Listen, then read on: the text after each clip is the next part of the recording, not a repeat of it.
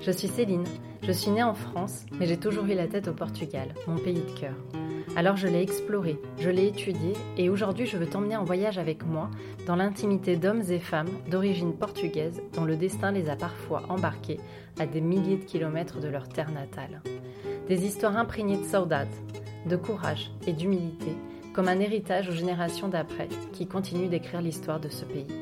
Bonne traversée et à déjà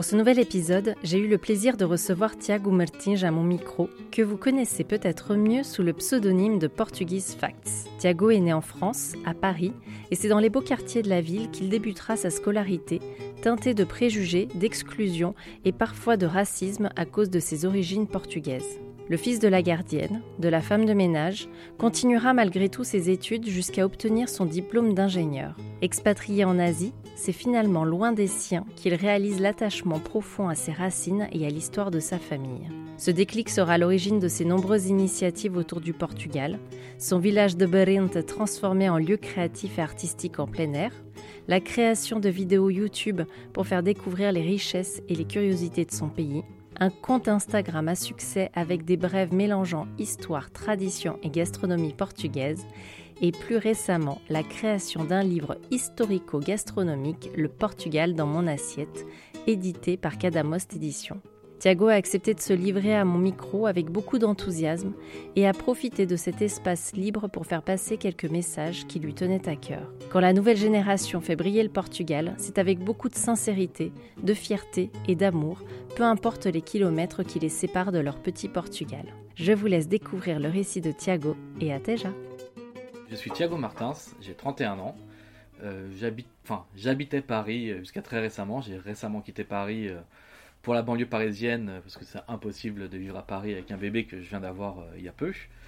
Euh, donc je suis fils euh, de parents portugais qui ont immigré en France bah, pour une vie meilleure. Donc voilà, j'ai une sœur et j'ai créé, du coup, on me connaît sous le pseudonyme de Portuguese Facts parce que j'ai créé un compte Instagram, Facebook, YouTube pour partager plein de petites anecdotes autour de la culture portugaise, que ce soit de l'histoire, de l'art, des monuments, des légendes, de la gastronomie. Et donc du coup, justement, grâce à ce compte, euh, j'ai été contacté par euh, Cadamost Édition pour euh, écrire un livre qui s'appelle L'histoire du Portugal dans mon assiette. Et donc c'est un livre historico-gastronomique qui mêle recettes de cuisine, des recettes que des chefs du monde entier, des chefs portugais du monde entier m'ont confiées, et que j'accompagne d'anecdotes historiques pour inviter les gens justement à être curieux et à connaître l'histoire du Portugal à travers les recettes du pays.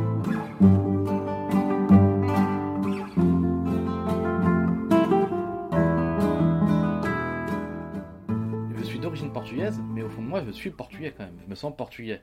C'est pour ça, euh, je dis toujours aussi d'origine portugaise, mais je me sens portugais et français. Donc, euh, c'est pas simplement une origine, c'est vraiment ce que je suis, d'être portugais.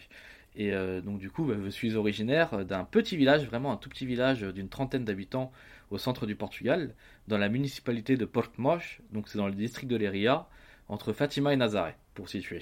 Et euh, donc c'est vraiment un petit village et j'ai vraiment aussi une passion pour ce village. Euh, enfin vraiment j'adore mon village et en dehors de toutes mes activités on va dire euh, de promotion de la culture portugaise, il y a un truc dont je ne parle pas mais je fais aussi beaucoup d'initiatives pour promouvoir mon village. J'ai notamment créé un projet de street art dans mon village mais tout seul sans appui aucun officiel ou sponsor. Donc j'ai invité des artistes du monde entier à m'envoyer des, des, petits objets de street art, des sculptures, des, des peintures, des azulejos, et je les ai collés dans mon, dans mon village. Et il y a même des artistes, des street artistes qui sont venus peindre des fresques dans le village. Enfin, je référence sur Google Maps les points d'intérêt du village. Euh, enfin voilà, c'est vraiment, j'ai une histoire particulière avec ce, village qui est Barenta, je ne l'ai même pas cité. Et donc du coup, bah, mes parents, euh, mes parents sont arrivés en France. Enfin, déjà avant ça, mes grands-parents euh, avaient tenté l'expérience en France euh, en laissant euh, mes parents en Portugal. Mon grand-père paternel avait tenté l'expérience et avait atterri dans les bidons de Champigny, mais il n'a pas resté longtemps et il est retourné vite au Portugal. Et du côté maternel, euh, mon grand-père a fait les guerres coloniales en Angola. Et après ça, il est arrivé en France. malheureusement, enfin, ils sont plus là. J'ai plus que ma grand-mère maternelle qui elle est toujours restée au village, mais ma grand-mère paternelle, pardon. Et du côté maternel, mais j'ai pas pu échanger avec eux enfin trop tard, c'est que trop tard je me suis intéressé, ils n'étaient plus là malheureusement, mais j'ai le souvenir de, mon grand-père qui m'avait dit qu'il est arrivé en France sans semelle, pieds nus, parce qu'il avait fait bah, passer à Sartre, il était venu en France à pied. Et donc du coup, j'ai pas vraiment de souvenir de, de leur émigration à eux. en plus, il y a une certaine pudeur ou modestie. je sais juste que c'était très dur, qu'ils avaient des travails durs. Il me semble que mon grand-père avait travaillé dans les mines de champignons de Paris, donc, euh, vraiment euh, accueillir des champignons de Paris dans des conditions compliquées. Après, il avait été aussi maçon, comme euh, quasiment tout le monde. pendant qu'ils avaient laissé justement bah, ma mère au Portugal auprès de mes arrière-grands-parents. Donc ils sont restés quelques années et ils sont retournés au Portugal. du coup, bah, dans les exploitations fermes familiales. Et des années sont passées. mon père, arrivant bientôt à un âge d'adolescent et les guerres coloniales étant en cours, bah, mes grands-parents paternels ne voulaient pas qu'il parte euh, faire la guerre coloniale, donc ils l'ont envoyé euh, pour faire euh, profil étudiant en France, donc partir légalement, mais en profil étudiant. il est arrivé en plein mai 68 en France. il a été vivre auprès de, mes tantes et oncles, mais j'avoue que c'est, je sais pas pourquoi, mais je ne connais pas très bien cet aspect-là. faut que j'en discute avec mes parents. Et euh, je sais pas, donc je connais pas très bien cette histoire euh, de l'immigration de mon père. Je sais que ça a été quand même compliqué. Il m'a parlé bah, justement du train en Handaï euh, qui avait été resté bloqué. Et en plus, bah, il était très jeune, il était mineur. Donc il m'a rappelé, parlé aussi un peu du visa justement d'étudiant qu'il fallait renouveler tous les, tous les ans. Enfin voilà, donc ça c'est des trucs c'est mon histoire familiale euh, que, comme beaucoup d'entre nous et de personnes qui écoutent le podcast, j'imagine, euh, on doit enquêter, on doit poser des questions avant qu'il soit trop tard, comme bah, c'est le cas avec mes grands-parents. Donc là, voilà, je compte prendre le temps prochainement avec mes parents pour euh, discuter de ça, de leur arrivée en France. ma mère, elle, est arrivée plus tard. Elle est arrivée, du coup, bah, ils sont, enfin, mon père s'est marié avec ma mère au Portugal. ma mère s'est mariée quand elle avait 16 ans. Et euh, bah, du coup, après ça, bah, ils sont venus les deux vivre à Paris euh, dans un studio minuscule. Euh, et, du coup, ma mère, quand elle était enceinte de moi, bah, est devenue gardienne parce qu'ils avaient besoin d'un appartement pour pouvoir accueillir leur premier enfant, qui était moi, et ensuite ma sœur. Du coup, voilà, on a vécu dans une loge de gardienne. et ma mère est toujours gardienne d'ailleurs dans, dans les beaux quartiers de Paris, dans le quartier des Ternes, dans le 17e arrondissement.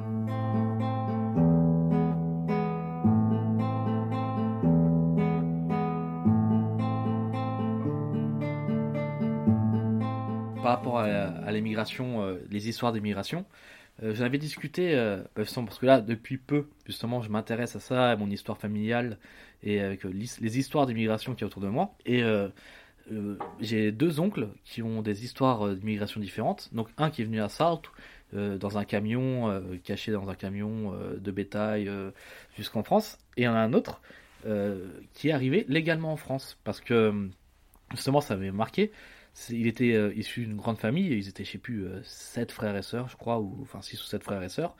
Et euh, bah, son père avait écrit, enfin pas, il a dit il a écrit à Salazar, mais il a écrit au Stade pour dire bah, qu'il avait trop d'enfants, que c'était la misère, qu'il pouvait pas tous les nourrir. Et il a demandé légalement l'autorisation de partir en France pour travailler.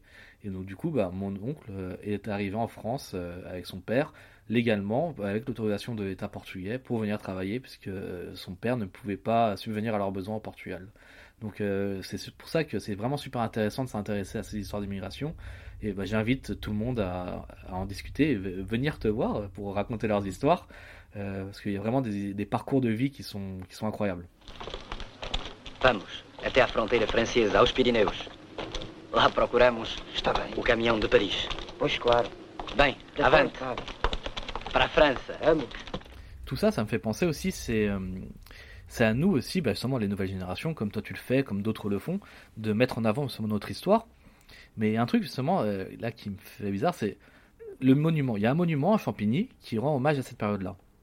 Mais même sur le monument, c'est un politique français qui est représenté. Donc le monument qui rend entre guillemets hommage à notre immigration portugaise, bah, c'est un politique français qui est dessus. C'est même pas un portugais qui est dessus.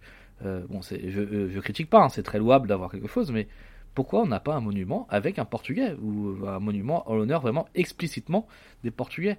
Euh, Bon, là apparemment c'est en train de changer, apparemment il y a des discussions en cours pour un truc l'année prochaine dans le cadre du 25 d'avril.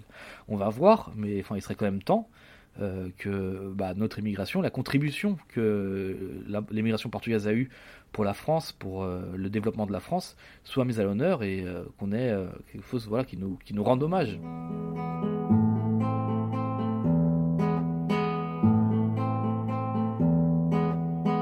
Alors, dans mon enfance, le Portugal était quand même pas mal présent. Ne serait-ce que bah, dans, mon assiette, comme, comme dans mon livre. D'ailleurs, on parle dans le livre, parce que ma mère, quand même, est une cuisinière formidable et cuisinait beaucoup bah, portugais. Donc c'était présent dans mon assiette. C'était présent à l'époque encore où euh, les chaînes portugaises étaient disponibles gratuitement sur les box. Euh, mes parents regardaient un peu RTP. Maintenant, euh, après, au fil des années, ça arrêté parce que c'était des options payantes. Et, demander à un Portugais de payer ne serait-ce que 2 euros pour une option à la télé, c'est inconcevable. Donc on n'avait plus RTP, mais on regardait quand même un peu RTP. J'ai des souvenirs de regarder bah, Oujmalouk Douriz, par exemple. c'est un souvenir que j'ai de voir ça à la télé avec mes parents et euh, dans une moindre mesure aussi quand même un peu dans le enfin ils ont mon père a quand même été un peu dans le milieu associatif à droite à gauche. Donc j'ai quand même le souvenir d'aller dans des associations portugaises euh, des fois de faire des petits matchs de foot aller manger dans l'association enfin voilà. Et tous les repas de famille aussi euh, parce que du coup mes oncles et mes tantes qui étaient là bah on se retrouvait que entre portugais. Donc en fait à l'école mon cercle d'amis, bah, c'était les Portugais au collège, enfin même en primaire. mes amis, c'était les Portugais, donc j'étais que entre Portugais. Quand je sortais, bah, quand j'allais manger chez mes amis, c'était des amis portugais. Euh, donc après le week-end, quand on était en famille, bah, c'était entre Portugais. Donc voilà, j'ai vraiment vécu un peu dans une sorte de bulle portugaise euh, euh, toute ma jeunesse, quoi. Après, arrivé au lycée, enfin après après le brevet, arrivé au lycée, là c'était autre chose, parce que là vraiment j'étais plus dans une mixité, mixité euh, avec des gens de, diverses origines. Donc euh, là, ça a changé. Et justement, pendant le lycée, euh, bah, je faisais quand même pas mal de conneries. J'étais un peu en cancre, je séchais. Enfin, mes bulletins scolaires, c'est vraiment une, une, catastrophe entre mes, mes avertissements, travail, conduite, exclusion. Enfin voilà, j'ai eu une scolarité un peu, un peu particulière. mais voilà, c'est. Là, j'étais moins dans cette bulle portugaise. J'étais quand même portugais. Enfin, je me revendiquais quand même portugais mais j'étais moins dans cette bulle et, voilà, j'étais plus ouvert. Et ensuite, vu ça, bah, avec le travail, euh, donc j'ai fait une licence pro en, alternance et donc j'ai commencé à travailler euh, dans le secteur énergétique. Et euh, via ce travail, justement, j'ai l'occasion de beaucoup voyager, et encore aujourd'hui d'ailleurs, je suis toujours dans le même secteur. j'ai voyagé, j'étais notamment aussi expatrié pendant plus d'un an en Asie, donc j'ai fait l'Inde, Singapour, l'Indonésie. Après, bah, quand j'étais en expat, j'en ai profité pour voyager du côté perso, donc j'étais en, en Malaisie plusieurs fois, j'étais à Macao, euh, j'étais à Malacca, en Malaisie, j'étais euh, en, Thaïlande, au Vietnam, enfin l'Asie du Sud-Est, j'ai quasiment fait tous les pays. Et même après, euh, en Europe, j'ai quand même fait beaucoup de capitales européennes, j'ai beaucoup voyagé en Europe. Donc voilà, je suis quand même ouvert au monde, j'adore voyager, mais il n'y a aucun endroit où je me sens aussi bien que dans mon petit village portugais. Donc c'est vraiment, c'est fou, c'est c'est vraiment dans moi. je sais pas, quand je suis au Portugal c'est autre chose. J'ai vraiment l'impression, pourtant, euh, enfin, j'aime la France, j'aime, euh, j'aime Paris, mais quand je suis au Portugal, je sais pas, il y a un truc, euh, c'est, vraiment dans moi, au plus profond de moi, c'est là-bas que je me sens bien.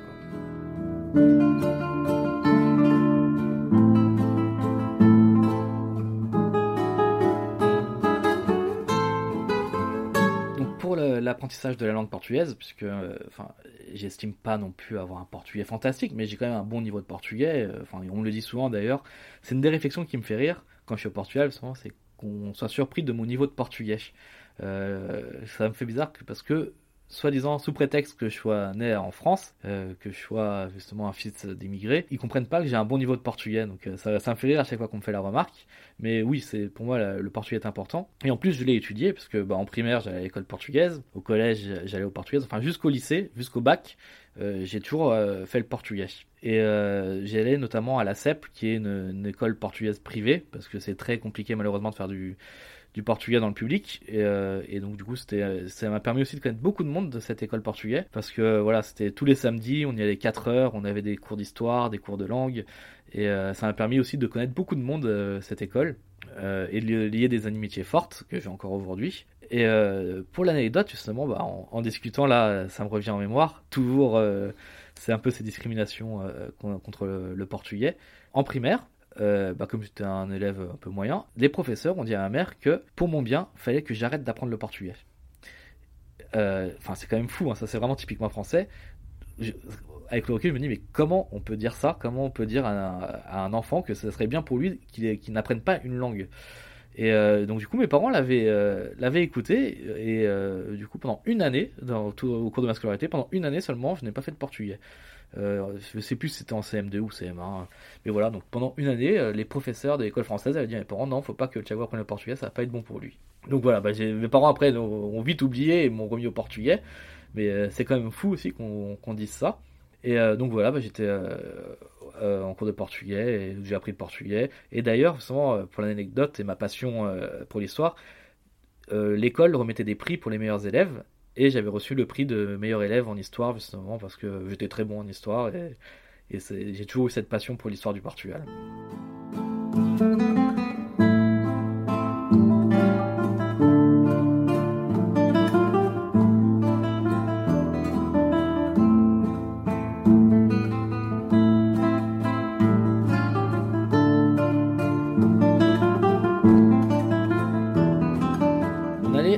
On est comme deux fois par an au Portugal, généralement en avril et en août, bien sûr, comme, euh, comme 90% des Portugais.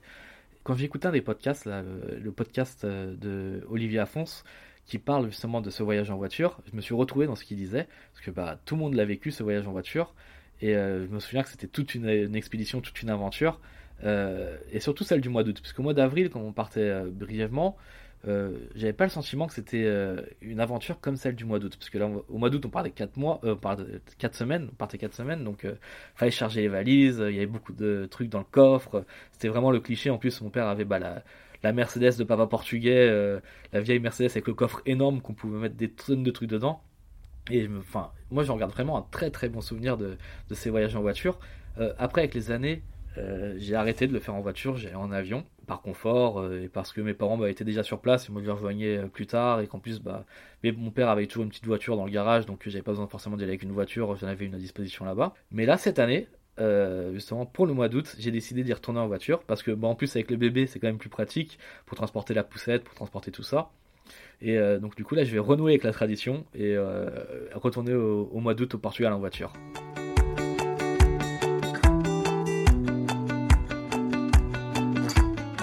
La, cage dorée, je trouve que ça, c'était quand même un peu ma vie, parce que j'ai grandi dans les beaux quartiers, et euh, il y a beaucoup de choses qui, ont fait ce que je suis aujourd'hui, qui m'ont forgé, et j'ai même des histoires euh, avec ma soeur, enfin avec mes amis. On a grandi entre portugais, parce que euh, enfin, on se mélangeait pas, il y avait vraiment une discrimination sociale entre bah, les portugais qui étaient les fils de gardiennes et de femmes de ménage, et les autres. Mais dans, le, dans ma scolarité, notamment au collège, puisque le collège, il n'y a rien de plus méchant qu'un collégien, euh, ça a été très difficile, et encore plus pour ma sœur. En gros, on va prendre des gros guillemets, mais il n'y avait pas de, noirs, il n'y avait pas d'arabes, donc euh, les, étrangers c'était les portugais parce que c'était les fils de gardiens et c'était euh, les fils de femmes de ménage qui étaient là. Donc il y avait vraiment un traitement à part, donc il y avait les, entre guillemets français et il y avait les portugais. Et donc bah, on était tout entre nous puisqu'on ne pouvait pas trop trop se mélanger et il y avait vraiment des ce qu'on pourrait considérer comme de la xénophobie, du racisme, parce que avec le recul, moi, ça m'a forgé, ça m'a endurci, mais il y a des gens que j'ai vu euh, se laisser abattre à propos de toutes les réflexions qu'on prenait. Euh, moi, j'ai, j'ai plein d'exemples, mais je me souviens par exemple d'un jour où euh, mes parents, pour me faire plaisir, m'avaient acheté un pull diesel. C'était la marque à la mode à l'époque. Et donc, quand je suis arrivé au collège, bah, la première chose que les autres élèves ont fait, c'est de venir voir l'étiquette, me dire que c'était un faux, parce que c'était pas possible qu'un Portugais ait les moyens d'acheter ça.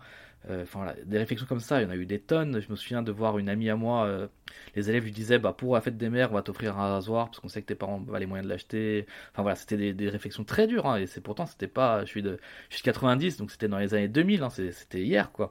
Et euh, des réflexions très dures comme ça. même moi, par exemple, c'est l'éternelle histoire de la conseillère d'orientation, mais quand j'y suis allé en quatrième, parce que dès la quatrième, on me disait faut que j'aille dans le bâtiment, il faut que je fasse une, troisième spécifique parce que voilà, j'étais pas un enfin j'étais pas un élève euh, très mauvais mais j'étais pas un bon élève très bon j'étais un élève moyen un peu cancre mais euh, voilà enfin je sais que j'avais du potentiel mais je m'étais laissé un peu abattre et donc du coup m'avait mis dans la tête non faut que j'aille faire du bâtiment euh, donc et quasiment tous mes amis enfin très peu il y en a qu'un seul qui a fait des études générales mais sinon on devait obligatoirement aller dans la filière professionnelle. En soi c'est très bien c'est c'est moi j'ai aucun mépris envers quel métier n'importe quel métier j'étais prêt à faire du bâtiment mais ce qui a fait le le déclic, c'est qu'il y a une parent d'élève, un peu le cliché de la cato euh, qui voulait euh, justement euh, encourager, qui a appelé mes parents, en tant que représentant des parents d'élèves, et qui a dit à ma mère non, c'est pas normal que Thiago est en professionnel, il, a, quand même des notes pas mal, il y a des élèves qui ont des notes moins bien, mais qui vont aller en filière générale.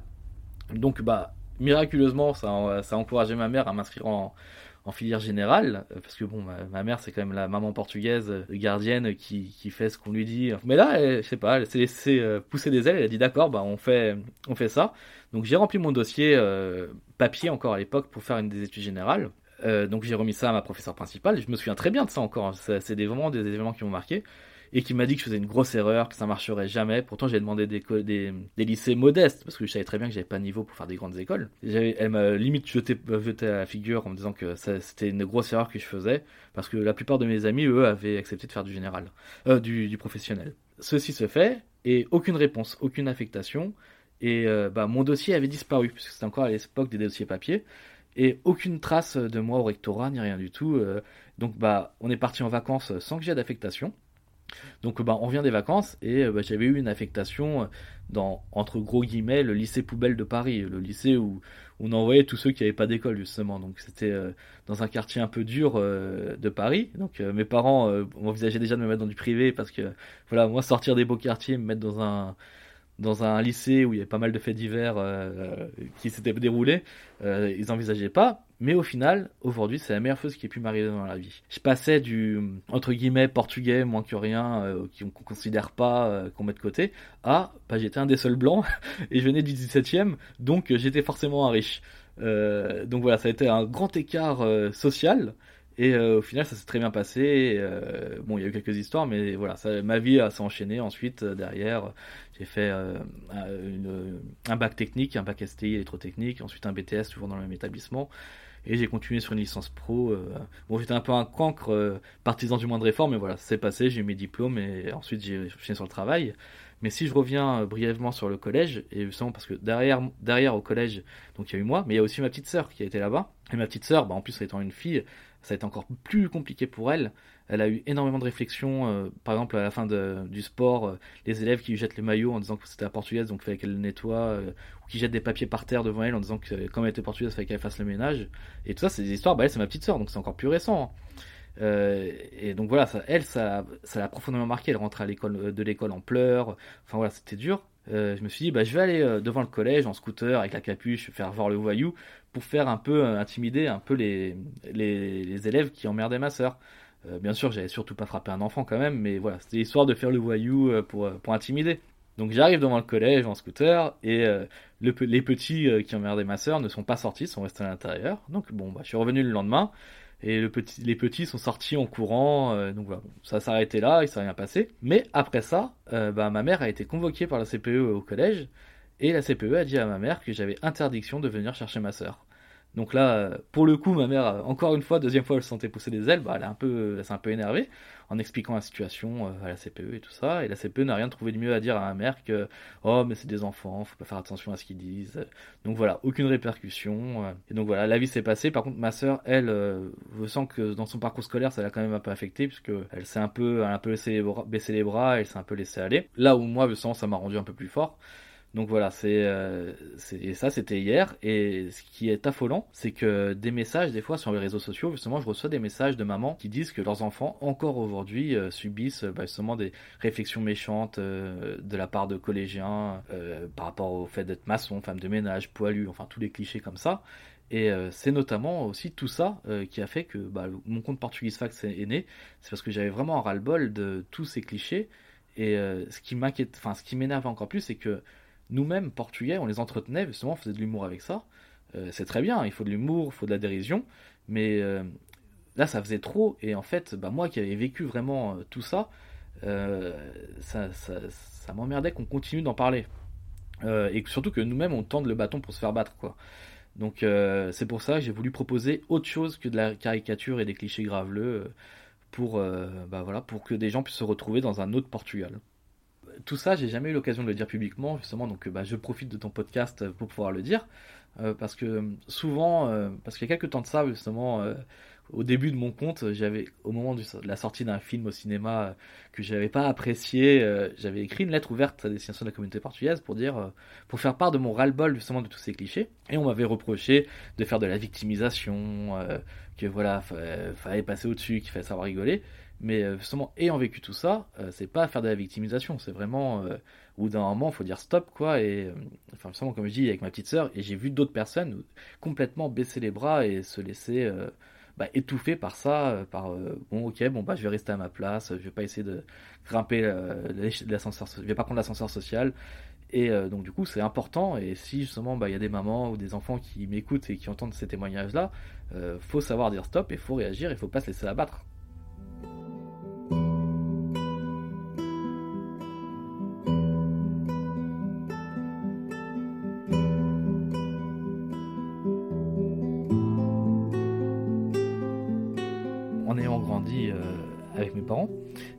Quelque chose de très important aussi qu'ils m'ont transmis, c'est la valeur du travail. Parce que depuis tout petit, euh, et enfin autour de moi c'était pareil, hein, mes amis c'était pareil, euh, quand j'étais jeune, quand j'étais mineur encore, hein, peut-être à 14, 15 ans, bah c'était normal d'aider ses parents euh, par exemple, bah, aller faire les bureaux, comme on dit. Donc, c'est euh, mes parents étaient responsables du ménage dans des bureaux euh, dans le quartier, donc bah, j'allais avec eux le soir pour vider les poubelles, passer l'aspirateur. en été, quand ils faisaient des remplacements de loges, bah, fallait que je les aide, donc j'allais faire la permanence dans des loges. Je passais l'aspirateur dans les escaliers, je sortais les poubelles. Ça, je me souviens, c'était très dur puisque c'était à 5h du mat, euh, 5h30 du matin, il fallait sortir, il y avait, je sais pas, mes parents en période d'été, quand avec le remplacement, ils avaient 6-7 immeubles à s'occuper, donc on sortait toutes les poubelles, en plus c'était lourd, c'était quand même physique, euh, et donc euh, va faire comprendre ça à un gamin de 16 ans euh, qui veut juste dormir et jouer aux jeux vidéo, qu'il faut se lever à 5h30 pour sortir les poubelles, donc mais je le faisais, donc voilà, ça a toujours été très important d'aider les parents, donc cette valeur du travail. Après, derrière ça, j'ai fait plein de petits comme j'ai toujours eu cette, cette notion du travail, j'ai toujours cumulé les boulots. Il y a des moments même je cumulais 3-4 travails en même temps, euh, bien que je commence à travailler, à gagner ma vie euh, avec mon CDI normal, hein, mais même comme ça je travaille à côté. J'ai travaillé au McDo, j'ai travaillé en tant que guide touristique en deux choix à Paris, euh, j'ai travaillé dans un restaurant en tant que serveur, jardinier, enfin voilà, j'ai fait tout un tas de trucs, et tout ça ça m'a enrichi. Et donc cette valeur travail qui m'a été transmise par, par, par mes parents, c'est vraiment quelque chose aussi qui m'a forgé. J'ai toujours eu soif d'aventure, même quand j'étais au... Parce que en plus, euh, au village, bah, le, village était tout petit. C'est vrai que j'ai quand même le souvenir aussi de longues périodes d'ennui aussi. Euh, bah, il n'y avait pas internet, il n'y avait pas de télé. Euh, enfin, même quand il y avait la télé chez les grands-parents, les programmes portugais ne me plaisaient pas du tout. donc j'ai quand même le souvenir de longues périodes d'ennui. Et donc je passais mon temps à faire du vélo et un peu plus tard de la moto, puisque mon père a toujours eu les, vieilles Macal, les vieilles Zundap. donc je me souviens toujours de faire de la moto. Mais voilà, mes vacances étaient rythmées entre la moto, le vélo et les fêtes de village un peu partout à droite à gauche. Mais j'avais toujours envie et je le, je le, reprochais j'avais toujours envie d'aller voir autre chose, d'aller voir des monuments. En plus, je suis originaire d'une région quand même où il y a Mouchter la Bataille, ou Cachtal Portmov, Cachtal Deri, Mouchter Basse. Enfin, il y avait énormément de choses, mais euh, on faisait rien. Et, euh, et, moi, ça me frustrait. Je passais devant en voiture, hein, je les regardais, je disais que j'avais envie d'y aller, mais il n'y avait jamais le temps parce qu'il fallait manger là, il fallait manger euh, à tel endroit, il fallait voir telle, telle personne de la famille.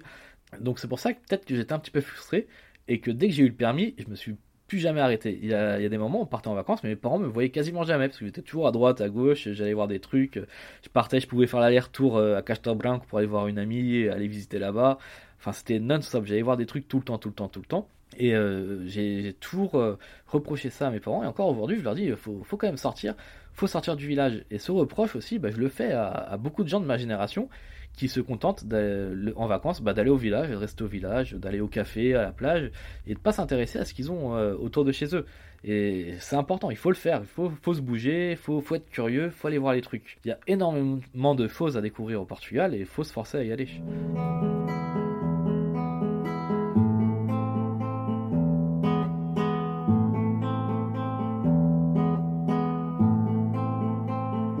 Et euh, bah, récemment, euh, il y a quelques années de ça, euh, on allait au Portugal et donc du coup on a pris l'avion tous ensemble en famille avec mes parents, ma soeur et euh, j'ai dit bah on atterrit à Lisbonne mais au lieu d'aller au village direct on va faire un petit tour à Lisbonne parce qu'en plus je connais très bien Lisbonne je suis amoureux de cette ville au même titre que Paris. Et donc du coup bah, on a été à Lisbonne on a fait les endroits touristiques de Lisbonne on s'est baladé. En plus c'était la période des fêtes donc euh, les décorations de Noël c'est magnifique. Enfin vraiment en période de Noël Lisbonne c'est magnifique. Donc ils étaient impressionnés et ça m'a fait rire de de faire découvrir à mes parents le Portugal. Euh, ils étaient surpris de, que bah, Lisbonne soit une capitale européenne au même titre que toutes les autres. Ils avaient cette image du Portugal un peu encore euh, pittoresque. Ils s'attendaient pas à ce que Lisbonne soit soit, soit si moderne, si, si animé, si, enfin l'offre des, des, commerces et tout, enfin que ça soit à la mode quoi. Et ça, ça, ça les a surpris, je les ai sentis un peu bouleversés de se dire ah bah non le Portugal, en fait, c'est pas le Moyen Âge, quoi. Euh, et d'ailleurs, je trouve que c'est un des trucs qui, qui, a beaucoup nuit à l'image euh, des Portugais en France. C'est, enfin, c'est pas une critique, mais la génération de nos parents ont émigré, ont quitté le Portugal justement à un moment où le Portugal, bah, c'était dur. C'était, euh, c'était quand même, c'était un pays qui était pas développé, où il y avait beaucoup de misère, et ils sont partis avec cette image du Portugal là, figée dans le temps et ils n'ont pas réalisé que bah, le Portugal continue d'évoluer pendant tout le temps où ils étaient en France, ils ont fait leur vie en France. Le Portugal s'est modernisé, euh, il y a eu des rénovations, les villes ont continué de bouger et, euh, sont restés avec cette image du Portugal euh, pittoresque, alors que pas du tout. Et quand bah, là je parlais de Lisbonne, mais Porto est en pleine mutation, Braga, enfin toutes les grandes villes sont, sont, complètement complètement changées. Et là je m'intéressais à l'histoire de mon village, la Barenta. Et récemment, bah, sur les réseaux sociaux, il y a quelqu'un du village qui avait partagé un peu une frise chronologique euh, de, des évolutions du village. Et euh, c'est fou, mais quand j'y repense, ma mère, qui est née en 67, quand elle, quand elle était petite, au village, elle n'avait pas l'électricité. Euh, ma mère a grandi sans électricité. L'électricité n'arrivait que dans les années 70. et par exemple, même l'eau de ville, parce qu'on avait tous les puits, même moi, l'eau courante, l'eau de ville, je me souviens encore de l'inauguration de l'eau de ville, parce que c'était il y a quelques années. Enfin, c'est ce qui est fou, c'est que en période, à, partir des années 70, en fait, le Portugal avait tellement de retard que tout est arrivé très vite. Entre les années 70 et aujourd'hui, il y a eu les routes goudronnées, il y a eu euh, le téléphone, il y a eu l'électricité, il y a eu l'eau, et maintenant il y a la fibre. Et donc tout ça, ça s'est fait en un laps de temps qui, à l'échelle de l'histoire, c'est rien, quoi. Ça s'est fait en, en, en, en, enfin, quand je pense euh, aux gens du village, par exemple, ma grand-mère maternelle est analphabète. Euh, de mon entourage, même, il y a des gens, même plus de, générations plus récentes, qui sont un peu illettrés aussi encore. Et enfin, c'est quand même fou qu'en en un laps de temps de 50 ans, le Portugal soit passé de, enfin, grossièrement du Moyen Âge à la modernité. Et tout ça, ça s'est fait très vite. Et donc du coup, les gens n'ont pas pu suivre. Et donc la génération de nos parents, mes parents, n'ont pas, pas eu conscience de tout toute cette modernité en si peu de temps. Mon lien au Portugal euh, a évolué au fil des années, mais sans que je m'en rende compte. Au début, euh, enfin, donc quand j'étais jeune, on va dire période primaire, collège, en fait, j'avais pas conscience euh, vraiment de, cette double culture, de ce double attachement, parce que pour moi, c'était tout à fait normal. Voilà, au mois d'avril et au mois d'août, on allait au Portugal, la maison c'était portugais, donc j'avais pas forcément de conscience euh, de, de, cette spécificité, on va dire, qu'est d'être franco-portugais. Euh, donc pour moi, c'est tout à fait normal. Et c'est arrivé au lycée que je me suis un peu détaché de ça, bien que euh, toutes mes soirées, c'était bah, au Saint-Cyr Palace, pour ceux qui ont connu ce, ce bar, c'était mon fief, où dans une moindre mesure, j'allais quasiment jamais parce que j'aimais pas les discothèques, mais la Costa do Sol ou la Loco. Surtout, mais euh, voilà, donc quand je sortais, c'était tout le temps portugais, mais il y avait moins ce lien avec euh, le Portugal, on va dire. Au fil des années, donc bah du coup, comme je disais, j'étais parti en expatriation, et c'est en fait c'est en expatriation où vraiment j'ai eu un déclic, parce que comme j'étais en Asie du Sud-Est justement, j'étais à Malacca, donc euh, dans des endroits où il y avait un ancien encore on appelle ça le, quartier des Portugais avec des descendants de Portugais euh, de il y a plus de 500 ans. J'étais à Macao, euh, même à Singapour, euh, j'ai découvert des trucs en lien avec le Portugal, en Indonésie aussi. Et je me suis dit, ah non, quand même, c'est quand même fou l'importance qu'a eu le Portugal dans le monde.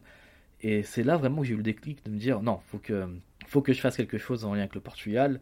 Et donc, à l'époque déjà, j'avais commencé à essayer d'enregistrer des vidéos pour faire genre un peu format YouTube d'anecdotes sur l'histoire du Portugal, mais c'était un échec total, donc je les ai jamais publiés.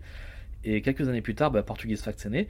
Mais cette envie, euh, vraiment ce déclic de me dire, euh, enfin, d'être fier, vraiment d'être fier d'être portugais, euh, mais pas simplement se dire, oui, je suis fier d'être portugais pour le foot et pour les fêtes de village et tout ça, mais vraiment en tant que nation, en tant que, que, héritier, on va dire, de cette histoire, euh, c'est vraiment quand j'étais en expat que je m'en suis rendu compte. Parce qu'en plus, enfin, comme j'étais en expat, bah, je m'emmerdais un peu parce que j'étais tout seul, euh, tout seul à l'autre bout du monde, donc j'avais le temps de réfléchir et de cogiter. Mais c'est là ouais, que j'ai eu un déclic euh, sur cette fierté que de, de, faire partie justement de cette histoire portugaise.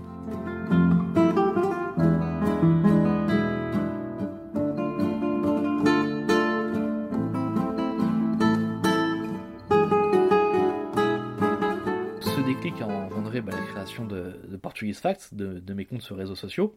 Mes posts, en fait, c'est des petites anecdotes de quelques lignes, avec toujours bah, la source. Euh, il y a toujours un lien qui indique d'où j'ai pioché mes infos, parce que justement, j'invite les gens à vérifier ce que je dis. Et donc, du coup, j'ai choisi Instagram et je publie en portugais, français et anglais. Donc c'est vraiment en trois langues. Aujourd'hui, enfin, on va dire mon public anglophone, c'est vraiment une minorité. Mais comme j'ai commencé comme ça, bah, je continue avec cette logique des trois langues, puisqu'en plus c'est ce qui a fait le compte. Et le compte s'appelle Portuguese Facts, donc ce serait un peu bête d'enlever l'anglais. Euh, donc euh, je partage des anecdotes parce que justement comme je disais j'avais envie de partager une autre vision du Portugal, euh, que les gens soient curieux, qu'ils s'intéressent à l'histoire du pays et aux anecdotes qu'il y a autour du pays. Et j'ai choisi Instagram parce que voilà, moi je suis un trentenaire et c'est ma génération d'utiliser Instagram et j'aime bien ce, format rapide, quelques lignes pour présenter quelque chose avec une petite photo, quelque chose de visuel. Parce que, enfin, avec le temps, là, je suis aussi un peu sur Facebook, je relais maintenant les trucs sur Facebook. Mais Facebook, euh, les gens critiquent tout le temps. On parle de Twitter, mais bon, Twitter, moi je suis pas du tout dessus, mais Facebook, c'est fou. Ils ne font que critiquer. Euh, je me souviens par exemple, dans, dans le cadre de Portuguese Facts, j'avais organisé une, un crowdfunding, donc une collecte de fonds, pour financer l'achat de reliques de la Première Guerre mondiale de soldats portugais pour en faire don au musée de Porte-Moge, qui est la municipalité de mon village. Et donc voilà, enfin, je pouvais le payer de ma poche, hein, c'était pas, une question d'argent, mais c'était vraiment que j'avais envie, voilà, que ce soit une initiative collective, euh, que des gens participent avec moi, montrer que euh, les Portugais de France peuvent s'impliquer dans des projets comme ça pour faire, euh, sans faire partie d'une association, sans faire partie de quoi que ce soit, d'une initiative citoyenne, on peut faire des choses bien. Donc ça s'est fait. Et je me suis dit, bon, je vais quand même partager la, cagnotte sur Facebook. Et sur Facebook, j'ai eu des commentaires de, bah, vieux, on va dire, qui disaient bah, Vai trabalhar, ou qui est enfin voilà. Des gens qui critiquaient l'initiative. Et, et, je me suis dit, allez, ils ont quand même euh, du culot. Enfin, mais toutes les critiques que j'ai eues, c'est uniquement sur Facebook. C'est euh, des gens qui critiquent ce que je dis, euh, qui disent que c'est n'importe quoi, qui sont pas qui soient pas d'accord, je peux le comprendre, mais dire que je dis n'importe quoi sans argumenter derrière. Enfin, voilà, c'est pour ça que Facebook, je fais pas trop attention parce que j'ai essayé aussi un peu YouTube. Euh, parce que j'adore le format YouTube, je suis un gros consommateur de vidéos YouTube. Et euh, bah, je me suis fait connaître d'ailleurs euh, grâce à un partenariat que j'ai fait, parce que je me sentais pas capable de me lancer sur YouTube au début. donc j'ai contacté des, YouTubeurs à droite à gauche en disant voilà, je vous écris un scénario qui parle du Portugal, je vous fais un truc clé en main, j'écris le truc, je vous envoie les sources pour vous vérifier, tout ça. Et il y a des youtubeurs qui ont accepté. Donc là, en ce moment, je dois avoir trois partenariats comme avec des gros youtubeurs, dont un qui a plusieurs millions d'abonnés. Donc euh, c'est vraiment ça qui a qui m'a amené beaucoup de visibilité, puisque il a été réglo, il a cité mon compte euh, Instagram et tout ça. Donc ça a amené beaucoup de, ça m'a amené une audience. Mais euh, voilà, donc j'adorais ça. Et j'ai fait quelques vidéos aussi de mon côté. j'ai adoré, enfin j'adore vraiment, je suis très content du résultat. En plus, bon, la qualité selon les vidéos est pas toujours au top, mais j'aimais bien l'idée et le concept, mais c'est très chronophage. Euh, ça me demandait énormément, enfin c'était une semaine de boulot minimum pour faire une vidéo YouTube de quelques minutes et euh, bah, du temps j'en ai pas. Euh, bah, j'ai mon travail, j'ai ma vie de couple, j'ai ma vie de papa maintenant. donc voilà, mon problème c'est plus le temps que, que l'envie ou l'énergie. Bonjour à tous, aujourd'hui on va découvrir 5 Portugais qui ont connu un dessin incroyable à l'étranger. On ne va pas parler de Cristiano Ronaldo ou de Vasco da Gama. Non, j'espère vous faire découvrir quelques personnalités que vous ne connaissez pas. C'est bien connu, des Portugais il y en a partout, et ce depuis des siècles. D'ailleurs, Les retours que j'ai sont toujours positifs et moi, ils me rendent fier parce que il y a des gens justement qui m'envoient des messages, euh, des gens qui, euh, bah, des trentenaires comme moi, qui s'étaient éloignés de leurs origines parce qu'ils ne se retrouvaient pas dans la vision euh, qu'on donnait du Portugal et des Portugais sur les réseaux sociaux, que ce soit bah, les caricatures ou le folklore. Enfin, je critique pas, hein, il en faut pour tout le monde. Mais voilà, c'était pour être portugais en France, il fallait soit danser du folklore, soit faire des parodies. Et il y a des gens euh, comme moi qui bah, ne se retrouvaient pas forcément dans ça. Et euh, donc du coup, des gens qui s'éloignaient de leurs origines portugaises parce que voilà, ils ne s'y retrouvaient pas. Et recevoir des, messages de gens qui justement euh, se réintéressent grâce à mon compte à leurs origines portugaises, parfois même des gens qui découvrent un monument ou une légende du village à côté ou de leur propre village qu'ils ne connaissaient pas, moi ça me rend extrêmement fier. D'un côté, je me sens même enfin ça va faire prétentieux, mais je me sens limite investi d'une mission euh, de, prêche, de prêcher la bonne parole, de soyez fiers d'être portugais, intéressez-vous à, vos origines, et, ça marche. Euh, et, donc du coup, ne serait-ce que quand, des fois, je reçois juste un petit message de gens qui me disent euh, bonjour, juste pour te dire que j'ai appris ça de mon village, j'ai été le visiter grâce à toi. Et, bah, moi, ça me prend, ça me prend, j'ai limite la, larme à l'œil, quoi. C'est, ça me, je me dis, je fais pas ça pour rien. Et euh, des messages comme ça, on reçoit vraiment beaucoup, donc j'en suis vraiment très fier, très content. Et euh, il y a aussi d'autres moments où c'est des gens, justement, des, des jeunes parents, euh, ou, ou des enfants qui me disent, bah voilà, je vais dire ça à mes parents, ils le savaient pas, ils sont surpris de l'avoir appris. donc je suis vraiment très content de, de, ce compte Instagram. Et en plus, ce que j'aime, c'est voilà, c'est rapide, c'est adapté à notre consommation des réseaux au quotidien. Et c'est une invitation aux gens d'être curieux, de partager, de discuter autour d'eux. Et surtout, ça m'a ouvert des portes. Bah, notamment, comme je disais, bah, l'opportunité d'écrire un livre. Euh, et, ce livre, c'est la, continuité en fait de mon compte Instagram. C'est euh, ça, oblige parce que les gens achètent facilement un livre de cuisine, mais pas forcément un livre d'histoire. Ce que je peux comprendre, parce que les livres d'histoire, c'est pas toujours sympa à lire. Moi, j'en lis beaucoup, mais il y en a vraiment. Enfin, je m'emmerde, ils sont chiants. J'aime bien me définir comme un vulgarisateur culturel. Parce que moi, on peut me reprocher de ne pas forcément approfondir ou de pas ou de ne pas être très pointilleux, des fois de prendre des raccourcis. Mais moi, mon but, c'est vraiment juste de, titiller la curiosité des gens. c'est aux gens après derrière de faire le. je suis pas historien, j'ai jamais dit que j'étais historien. Euh, il y a des professionnels pour ça. Si les gens sont, sont curieux, moi, c'est juste un premier pas, c'est une invitation euh, justement à, être curieux et à découvrir des nouvelles choses. Donc, euh, bah, il y a eu ce livre avec toutes les recettes. Il y a une petite anecdote historique.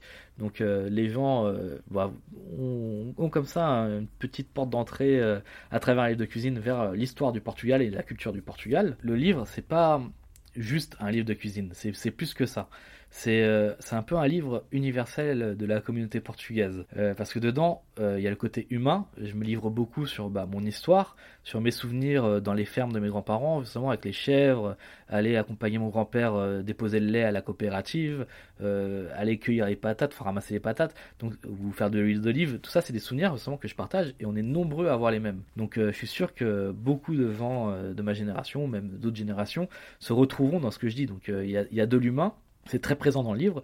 Il y a bah, le côté histoire, justement, avec toutes les anecdotes que je raconte. Et il y a aussi des paragraphes, justement, pour rythmer un peu le livre, des, chapitres où je parle un peu plus en profondeur de bah, l'influence des découvertes maritimes, euh, l'influence de l'État nouveau, l'influence de la religion, euh, les influences que ça a eu sur la religion, l'impact que ça a eu. Euh, et il y a bah, les recettes. Et les recettes, c'est des chefs du monde entier, comme je disais, de la diaspora, des chefs portugais. Il y a plus de 10 pays qui sont présentés. Euh, ça va de Macao au Brésil, aux États-Unis, euh, en Angola, en France bien sûr, euh, et au Portugal bien évidemment. Donc des chefs que j'ai démarché avec l'aide de mon éditrice Sandra. on a démarché des chefs à droite à gauche. Il y en a que je connaissais personnellement, donc je leur ai demandé. Et il y en a que bah, je suivais leur travail sur les réseaux sociaux et je leur ai demandé. Il y en a beaucoup qui ont joué le jeu. Il y en a qui m'ont jamais répondu. il y en a qui m'ont dit oui, bien sûr. et malgré plusieurs relances, bon, ils m'ont jamais rien envoyé. Donc ça, a été compliqué. Il y a eu aussi des appels. enfin moi j'avais publié sur mes réseaux euh, si vous connaissez des chefs ou si vous-même êtes chef, contactez-moi. Donc voilà, ça, ça a permis de, connaître du monde et, il y a plus de 60 chefs qui ont participé du coup à ce livre-là. Et dedans, on retrouve des recettes bah, de, petits choux, euh, des soupes, des plats de viande, de poisson, des desserts, des pâtisseries et même des cocktails. Parce que pour moi, c'était très important aussi. Au Portugal, on a la chance d'avoir quand même beaucoup de spiritueux et euh, des spiritueux de qualité et des vins de qualité. Et donc je voulais les mettre aussi à l'honneur parce que aussi j'y consacre un chapitre entier euh, sur les petites histoires qu'il y a autour de, des spiritueux portugais et il y a des recettes de cocktails pour, euh, pour montrer que voilà le Porto euh, c'est pas forcément la boisson de grand-mère qui est au fond du placard pleine de poussière. On peut en faire des choses, on peut faire des cocktails sympas avec. C'était très important pour moi de rendre hommage aussi à mes parents. dedans, il y a une recette, bah, c'est une recette simple, hein, c'est des sardines grillées avec une salade de poivron. Mais cette salade de poivron, bah, moi je le digère mal, donc c'est pas forcément ce que je prépare, mais tout le monde en dit du bien. Et, euh, pour moi c'était vraiment, c'était important de rendre hommage à mes parents, de les inclure dans le livre, parce que cette passion, en fait la passion de l'histoire me vient essentiellement de mon père, et la, passion de la cuisine de ma mère. Donc je voulais vraiment les mettre à l'honneur dans le livre. Et euh, ce, plat des sardines grillées, ça de poivrons, j'en ai vraiment des très bons souvenirs parce que c'était les vacances, mon père au barbecue en train de griller bah, les poivrons et les sardines, et ma mère après derrière qui préparait tout ça. Enfin, c'était un moment de partage euh, qui, était très important et que j'en gardais très bons souvenirs. Donc je, je, trouvais que cette recette était parfaitement appropriée pour le livre. Euh, personnellement, moi, ma recette préférée, euh, c'est la parce que j'avais fait des sondages quand même pour demander aux gens sur les réseaux quelles étaient les recettes qu'ils voulaient retrouver dans le livre. Et sans surprise, parce que je m'y attendais, la recette que les gens préfèrent au Portugal, il y en a deux qui ressortent essentiellement, c'est bacalhau à et carne porca J'avoue que même moi, c'est mes deux plats préférés, mais j'ai quand même un petit penchant pour le bacalhau à brache. Je sais pas pourquoi, moi c'est vraiment un plat réconfortant, j'adore ce plat-là. Et euh, donc voilà, c'est bacalhau à. Et ma copine, elle qui est française, euh, enfin franco-française, qui n'a aucun lien avec le Portugal avant de me connaître, euh, au début, ça a été quand même compliqué l'adaptation de son palais à la cuisine portugaise, parce qu'en plus, elle, elle est ch'ti, donc euh, enfin, j'adore la cuisine du Nord, vraiment, je me régale avec les cuisines du Nord de la France. mais euh, c'est pas du tout les mêmes codes, ne serait-ce que bah, cuisine au beurre, cuisine à l'huile d'olive. Maintenant, elle adore la cuisine portugaise, mais euh, au début c'était compliqué parce que les, Portugais, en fait, c'est des goûts francs. Il n'y a pas des tonnes d'ingrédients, mais si on met un ingrédient, faut qu'on le sente. Et donc, du coup, et c'est beaucoup, c'est la générosité. Donc, euh, elle avait du mal, c'est quand on met du sel, on met du sel. Quand on met l'huile d'olive, on met l'huile d'olive. Et elle a eu du mal à s'adapter avec ça. C'est vraiment, euh, enfin limite, elle avait de l'hypertension après avoir mangé un plat portugais. Mais euh, maintenant, elle s'est habituée. Bah, elle trouve des fois encore que ma mère est un, un peu euh, beaucoup de sel dans les plats, mais moi j'adore ça. Mais son palais s'est quand même habitué. Et c'est pareil aussi avec les desserts. Enfin, c'est le cliché, mais les desserts portugais, quand on met des œufs, on en met 2-3 boîtes. C'est, des fois, dans le livre, il y a des recettes où il faut 15 œufs pour faire un, pour faire un gâteau. Et le sucre, c'est pareil. Il faut, faut 500 grammes de sucre pour faire un truc. encore une fois, c'est, peu d'ingrédients, mais en quantité. Et donc, du coup, bah, elle a eu du mal, mais euh, maintenant, bah, à force, son palais s'est habitué et elle adore ça. Et euh, un des trucs justement qu'elle, adore, justement qui est dans le livre, c'est tout bête, mais c'est les pains au chorizo. Euh, c'est vrai que le, pain au chorizo, quand il est encore un peu tiède, enfin c'est, c'est un régal. Parce que elle, elle avait l'image du chorizo euh, qu'on trouve en France, le chorizo de mauvaise qualité de supermarché, euh, où dedans il n'y a pas de morceaux, enfin le truc pas bon. Et depuis qu'elle est avec moi, du coup, enfin moi je lui fais découvrir des bons chorizo portugais, euh, des, produits de qualité, bah, ça, a complètement changé sa, perception du chorizo. Et le pain au chorizo, c'est devenu un de ses petits, de ses petits plats qu'elle adore.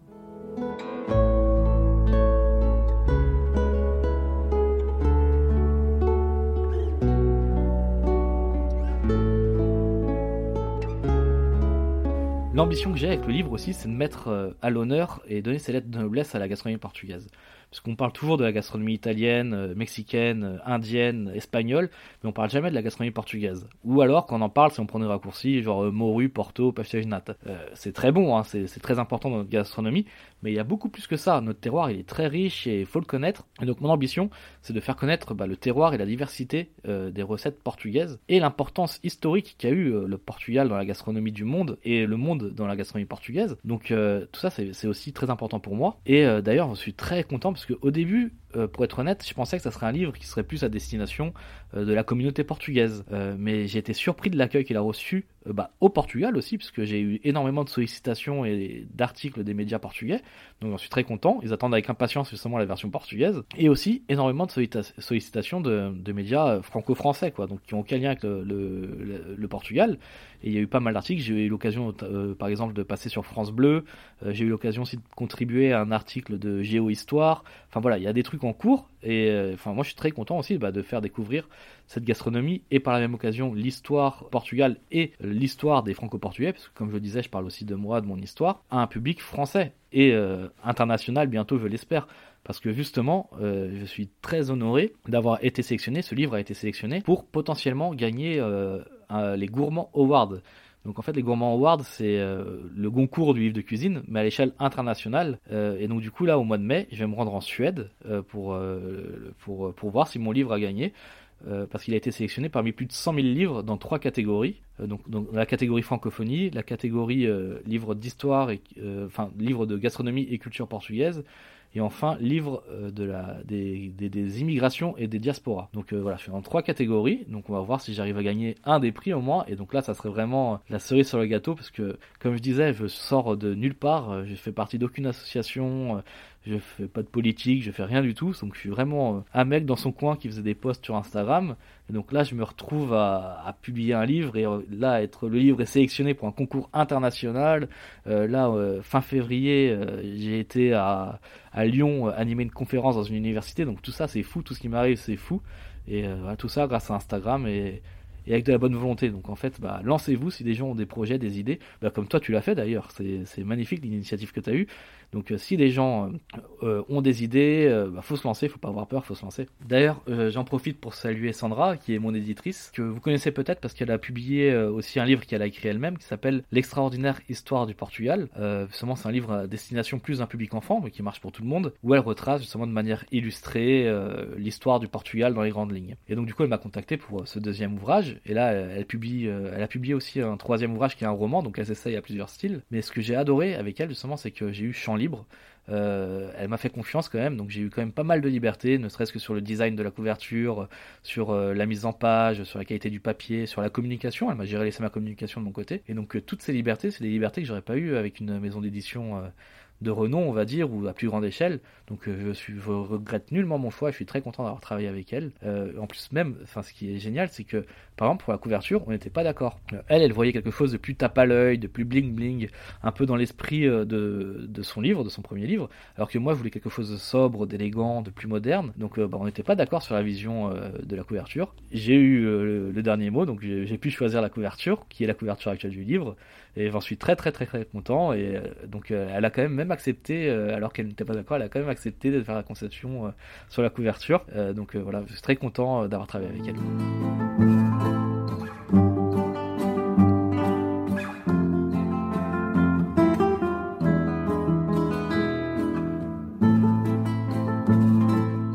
Mais il y a quelque chose qui, qui, réside encore une pudeur dans la communauté portugaise, c'est ce rapport à la mort particulier qu'on a, et surtout à la mort de nos grands-parents qui sont au Portugal pendant que nous on est en France. Et euh, moi, j'ai l'exemple, euh, j'en ai jamais parlé avec ma mère, mais j'imagine que ça a été très douloureux pour elle. Mais euh, enfin, on n'en a jamais parlé, on devrait peut-être. Ça a été quand même compliqué du côté. Enfin, mon grand-père paternel est, mort, j'étais un peu. J'étais jeune, donc j'en ai pas. Enfin, des souvenirs, mais pas des souvenirs comme ça très marquants. Côté maternel, ça a été plus compliqué, parce que mes deux grands-parents sont morts du côté maternel. ma mère est fille unique, donc ça complique encore plus les choses, parce que mes, euh, enfin, mes deux grands-parents du coup étaient tout seuls euh, au village au Portugal, dans leur maison, pendant que ma mère était ici. Et euh, ma grand-mère était pas en très bonne santé, sa santé se dégradait, et souvent bah, elle faisait des réflexions à ma mère, il faudrait qu'elle vienne s'occuper d'elle, etc. Et là où c'était vicieux, c'est justement bah, ma mère était en France et travaillait justement bah, comme femme de ménage notamment. Elle était en France en train de s'occuper de, de, personnes âgées, alors que sa mère était balade au Portugal seule. Donc j'imagine que ça n'a pas été compliqué pour elle, ça n'a pas dû être une situation facile à gérer. Elle en a jamais parlé, elle n'a jamais laissé transparaître, mais j'imagine que c'était quand même particulièrement douloureux. Le temps passant, ma grand-mère, bah, ça allait pas. Du coup, quand on allait au Portugal, c'était souvent, bah, fallait qu'on l'accompagne à l'hôpital, euh, qu'on fasse des examens. Donc pendant des années, ça s'est comme ça, ça s'est empiré. Euh, souvent, euh, on a tous connu ça, le, quand on dit au revoir à nos grands-parents au mois d'août et qu'on dit bah, l'année prochaine, et c'est ce déo qu'ils ça se trouve, c'est vraiment la dernière fois qu'on voyait nos, grands-parents. On a toujours cette incertitude de est-ce qu'on va les revoir l'été prochain ou au vacances. Et donc là, bah, moi, avec ma grand-mère, c'était vraiment particulièrement le cas. À chaque fois, on a fait pas mal d'allers-retours parce que voilà, on disait, bah là, euh, ça va pas, faut venir. Donc on y allait en catastrophe et au final, bah non, on faisait quelques examens, quelques trucs, euh, petite opération et retourner à la maison, ça se rempirait. Enfin voilà, ça a duré comme ça pas mal de temps et jusqu'à au jour où bah il a fallu y aller parce que là c'était vraiment la fin, donc on y a été. Donc euh, voilà, ça a été particulièrement douloureux. Donc voilà, donc on a enterré ma grand-mère. Donc mon grand-père est resté seul, donc encore une fois tout seul au village. lui pareil, au bout d'un moment, bah, sa santé s'est dégradée et le pire, c'est que c'était une jambe qui, qui n'allait pas, donc euh, du coup, il pouvait plus être autonome tout seul à la maison. Et donc, bah, on il a été dans une maison de retraite, euh, dans un village à côté. Et euh, donc, du coup, on y allait tous les étés, et on y allait, et enfin, ça, c'est pas beau, les, maisons de retraite, peu importe où elles sont.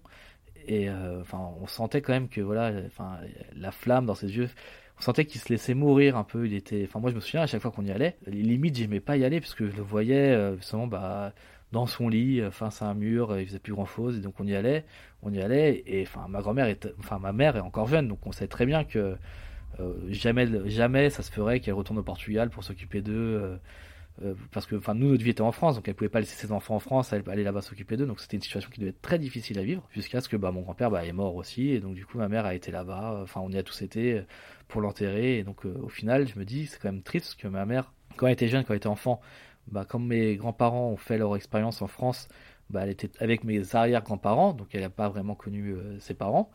Euh, donc après, quand ses parents sont retournés en France, bah, ils ont passé quelques années ensemble. Euh, quand, ses parents sont retournés au Portugal, donc bah, ils ont repassé quelques années en France, mais ensemble. Mais après, ma mère a immigré en France.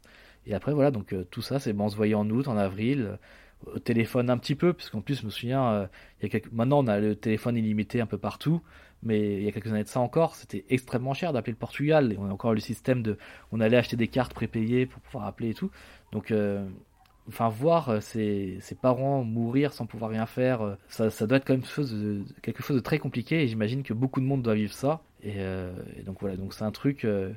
Enfin, je sais pas, je dis ça comme ça, je sais pas ce qu'on pourrait en faire, mais je pense qu'il y a quand même aussi des choses à faire autour de ça, sur comment faire pour que nos grands-parents puissent partir dignement.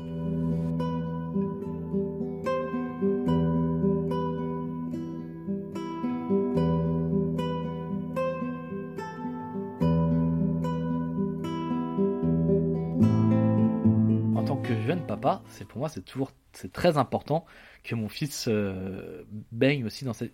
Il ne baignera jamais autant que moi j'ai baigné dans la culture portugaise, mais je tiens quand même, euh, c'est primordial pour moi qu'il maintienne ce lien avec le Portugal. Euh, bah, là, pour le moment, je voulais lui faire sa nationalité portugaise, mais l'administration, c'est très compliqué, tout prend du retard, chaque fois il manque un papier, enfin je deviens fou avec le consulat, ça va se faire, hein. mais ça, ça se fera plus tard que prévu finalement. Mais il aura la nationalité portugaise, je veux qu'il l'ait, parce que bon, on n'est jamais à l'abri que les lois changent, d'ici quelques années euh, que la double nationalité ne soit plus possible ou que je sais pas enfin qu'il y ait un accident de la vie que malheureusement je sois pas là et du coup il aura pas les démarches qui étaient faites à temps. Donc pour moi c'est très important qu'il ait la nationalité portugaise bah, dès plus jeune âge comme ça au moins c'est fait. Euh, donc ça c'est une première chose. Faut que je parle portugais c'est vrai que bah, instinctivement je parle français là pour le moment bon il a il a, que quelques mois hein.